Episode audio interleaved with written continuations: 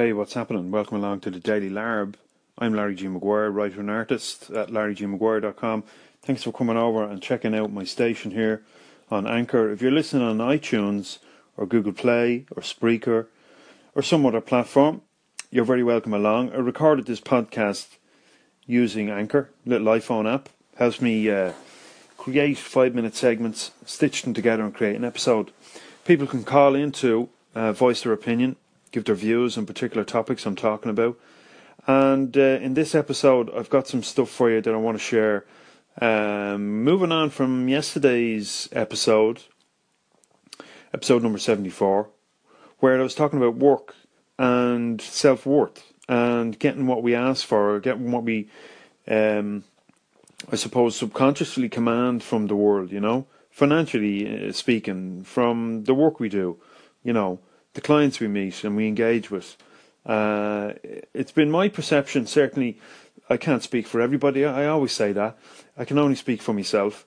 Um, that depending on the mood and the uh, the place I happen to be in at any stage, any particular day, or maybe period of time, um, I'll always end up working for people who kind of match that, you know. And uh, it's interesting to see it play out. And I think I I have come to understand. Maybe that's a better way to put it. Paul O'Mahony pulled me up on that there the other day, using the word I think. It can be uh, misconstrued, represent something different to what you actually uh, mean to say sometimes. Anyway, I've come to understand that uh, this is the case. That um, the people you meet, the people you associate with, the people you gravi- gravitate towards, the business that you attract, the customers that you work with, the uh, associates that you come into contact with in the rolling out of your work, they're all a perfect match to you. You know, you can't play outside of that. Um, it dictates, you know, but we do have control over that. It's not necessarily a case that where uh, uh, our lives are determined uh, subconsciously and we, we have no control. We do. We can exercise control. And it's about change mindset. That's the first thing that needs to change if we're going to command a little more uh, from the hours that we work, if you're working by the hour. Um, working by the hour isn't always a good thing, but sometimes it is. Uh, I don't mind it, especially when I'm getting the rate that I ask for.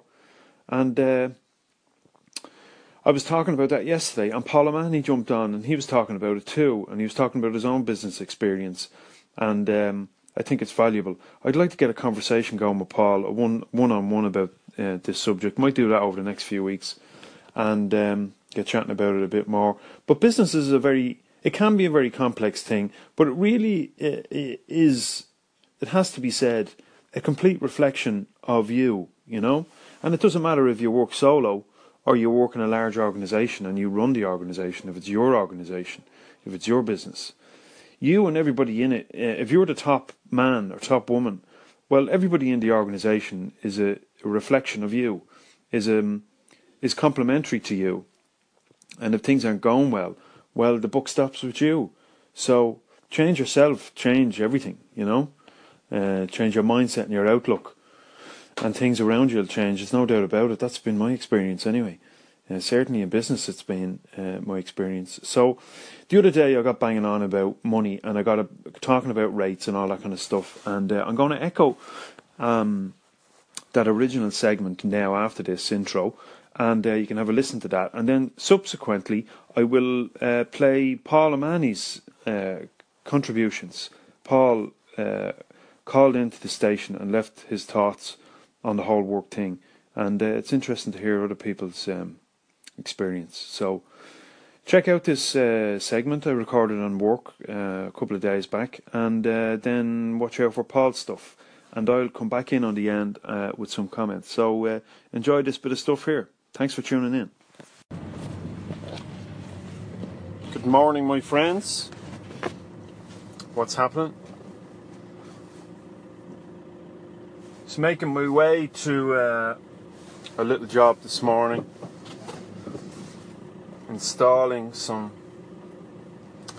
floor boxes, power and data into the floor in an office.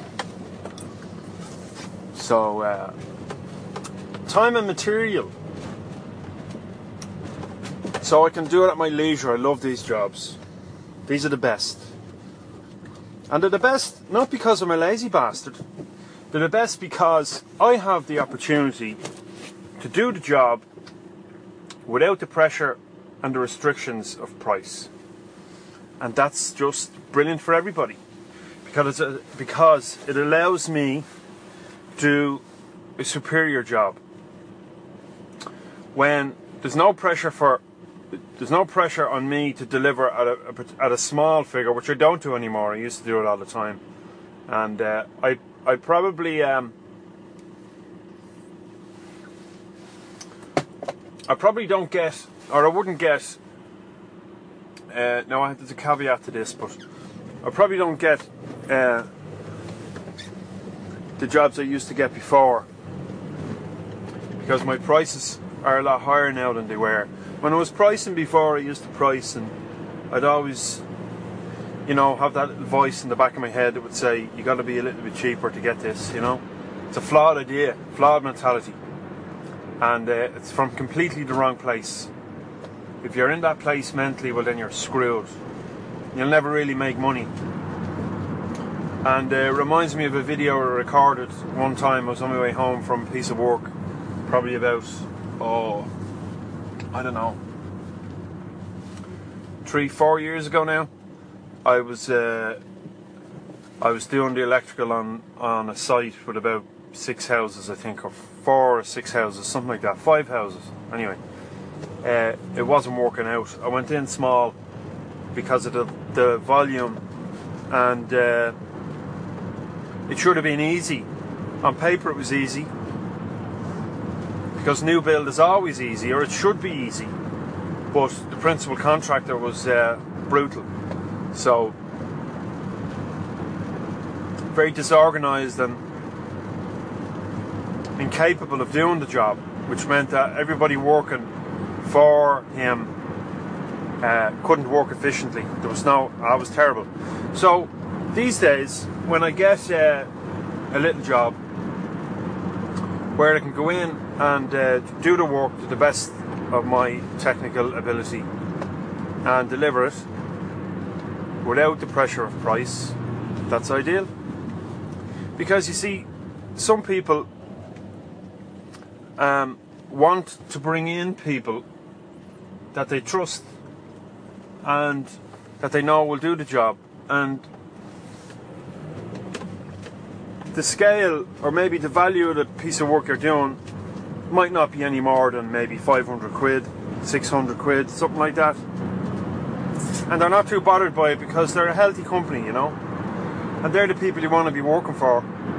It's the people with money. You don't want to be working for people with no money or the pressure of uh, financial constraints because they're the bloody worst in the world. They'll want you for small money. And then if and when something goes wrong, because it invariably does when you're working for somebody with small money, they won't pay you for it. And you have to go back and all this kind of stuff. And it's been my experience that if you want to make if you want to make some money at the profession you've chosen, you've got to choose people to work for who have money. Seems like a bit of a no-brainer, but uh, a lot of people miss that. Especially solo operators when they first go out business for themselves. Anyway, just my thoughts for this morning. I'm on the old motorway. Got coffee in hand. I should see you later. Take it easy. Hi, Larry. I, am particularly interested in your experience uh, with clients and particularly your changed policy about uh, not working with people who couldn't afford you basically and, and not dropping your prices. Now, I had no experience like this until I came to Ireland in 2005. In fact, it was probably about 2007 that I had any experience like this because during the years that I worked in the UK, I never worked for anyone who didn't have a budget and I'd never had anybody who hadn't paid me on time. Admittedly, I'd only been working for myself since 1998, so I had eight, seven, eight. I had about nine years in the UK where I had no financial difficulties in relation to pricing. Then I made the biggest mistake I've ever made in business. I agreed to take on work from a number of companies that hoped to be able to pay for the work from future revenue. And I started to um, price my work according to the budget that the clients had. I learned uh, over a number of years that this was a serious mistake. Oh, also there were companies, small companies that I worked for, that were um, hoping to get grants, hoping to get funding from various people in order to pay for the work. My greatest stupidity was to work for these clients.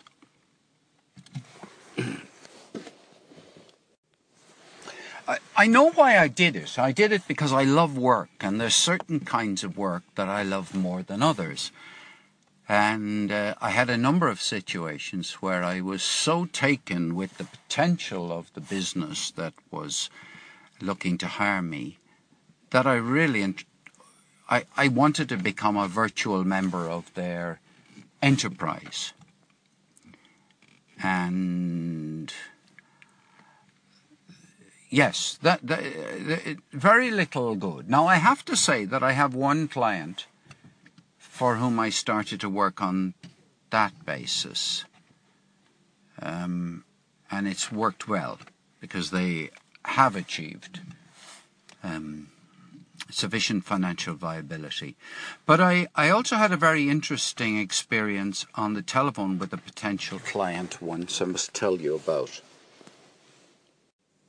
Oh, before that story, I want to emphasize that uh, I didn't have a succession of people not paying me at all, but I had a succession of relationships with clients in which the client uh, wanted a lot more than they could afford, and I made adjustments and ended up doing longer hours, putting more effort in than the uh, fee uh, deserved and that was a problem. I had a phone call with a guy in Scotland. I never forget this. He ran some sort of a kennels for um, dogs. Now, it was a very specialist type of kennels for dogs. It was very attractive. He had a lovely, you know, apparently a lovely business there.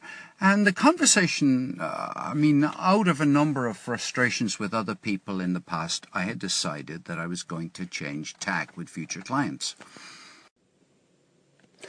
I, had decided that I wouldn't uh, work for anybody who didn't have a budget and who didn't have sufficient uh, financial reserves in the business to pay, especially so that I would get paid on time, and in some cases that I would, in fact, I would get paid um, money in advance, a down payment in advance.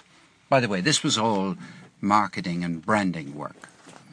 So during the conversation, which was very interesting, all flowing along in a very interesting way, I decided that at a certain point in the uh, conversation, I was going to ask the person how much money they had in the bank. I thought that's the simplest and most straightforward thing to do. And that's what I did. I said, just one thing, just want to check. Can you tell me how much money you have? In retrospect, after the phone call, I uh, believe that I probably didn't phrase the question in as diplomatic a way or even in as clear a way. If I had said, Can you tell me how much uh, money you have in the bank reserved for this project? Um, things would have gone much better. Perhaps, perhaps. Oh, here's my daughter. So, thanks, Paul, for your contribution there. That was uh, very insightful and uh, honest account of your own experience, even though it was only a few minutes. Um, I suspect that perhaps you uh, you were cut short uh, by the arrival of your little girl. But not to worry. Um, thanks for your several minutes of uh, um, uh, thoughts on, on that subject. Um, it's interesting, isn't it, how people receive uh, information, and you know, you have an opportunity. You just have one opportunity to to piece together um, what it is you want to say in order to deliver, in order for them what you want to deliver to be received the way you want it to be received. So language is huge, you know, and uh, some people are put off by certain words, and it's a skill, isn't it? I mean, you have to uh, you have to practice that. Um, I've I've seen it too. I've seen uh, how certain things go down well and how certain things don't. In particular, although not related to money, but ultimately is related to money, when uh, I had, in the height of uh, our work, we had 20 something people employed, and uh, it was all go, you know. And you'd have service guys uh, out uh, on jobs, and uh, you'd have a lot of subcontractors as well on jobs, and they would directly interface with the clients and the clients' representatives, and that was always a challenge because uh, guys would always give more information than was necessary, uh, or, or give information in the first place, and would invariably compromise your position because they said something maybe out of turn, they said something that was sensitive to the job, and that maybe needed to be delivered with a little bit more tact and uh, get you into trouble and cost you money. Um, it was uh, it was a constant, constant need to watch that and monitor that. And uh, uh, I remember on one particular occasion um, uh, we were really busy, and I just didn't have time to get into this job. Uh, and a particular site, we were doing some mechanical services, heating, heating system in a in a building in the city centre, and the heating system was in a jocker, like it was completely shit, and uh, there were constant problems with it. So we were we were charged with maintaining it. So we'd nobody available at this particular time, and uh, so we had to get in a subcontractor, and all our subcontractors were busy.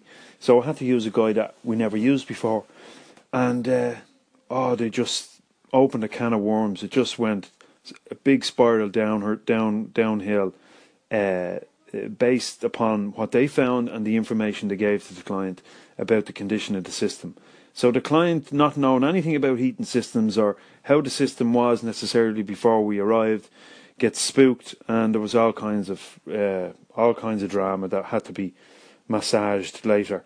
But uh, it's the information and how it's delivered is critical. And uh, even if you're looking for a job, if you're looking for uh, new business and you're in front of a prospect uh, or whether you have an existing client, the li- delivery of that information is vital, the communication, and uh, interesting, you know, to uh, get your perspective. But thanks for that. And you know, uh, certain professions um, accept, or, or in certain fields, it's accepted by clients that you know you have to maybe give um, the supplier, the provider, uh, a budget or what you've got to work with. But certainly not in the trades. That doesn't work, you know. Not all the time. Sometimes it does. Uh, uh, recently, I, have had to ask that question, but uh, I wouldn't have got involved in the job uh, if the money wasn't available. So, myself and the, the lady I'm working with have, uh, are working out a, a, bit of a plan um, to uh, get the piece of work done. So, listen, thanks everybody for listening in to this episode. I'm going to pick up on this subject again because it's something I've written about and spoken about many times before, and it's close to my heart and uh, it's aside from that, it's interesting to talk about. Maybe it's interesting to listen to too. If you've got any views on this, um, uh, in terms of you know uh, why why hire one person rather than another, or why charge one rate rather than maybe a lower rate, uh, what makes your what makes it easier or difficult in making a decision? You know, if you're a buyer or if you're a, if you're a provider. What are the challenges uh, that you experience in delivering your service? The financial ones, you know it's I think it's relevant to people whether you're working solo, whether you're a consultant or or, or a plumber or a, or a, whatever you happen to be, um, painter or whatever. Uh, these questions are relevant. So uh, I want to thank you all for listening in. If you'd like to comment, come over and visit me, anchor.fm forward slash the larb, and uh, you can call into the station, leave your comments. Uh, thanks for listening in again. If you're on iTunes or Google Play or some other platform. Uh, I recorded this episode of the podcast with Anchor, an iPhone app, allows me to piece together five minute segments and people can call in and I can share people's stuff and it's pretty cool. So um, you can catch all my stuff, all my writing, uh, recorded material over at larrygmaguire.com. Uh, I publish Sunday letters every week. When you sign up, I'll send you some free stuff. The Artist Manifesto, PDF copy of a new book that I'm publishing, due for release on the 31st of March, outlines my entire creative philosophy, and uh, I think it's an important document, and you can get your hands on it free. That kind of uh, mini extract of what will be the book, it's free to download. Uh, I'm also over at patreon.com forward slash Larry G. Maguire, where you can sign up as a patron to my work and support me in what I'm making. And uh, from as little as a dollar, you can contribute towards the creation of the Artist Manifesto and its publication and subsequent material that I'm working on.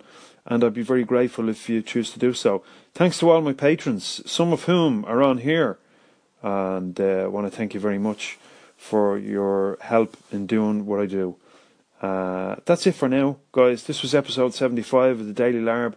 Uh, thanks for listening in. I'll be back tomorrow. And uh, that's it for now. Okay, take care of yourselves. All the best.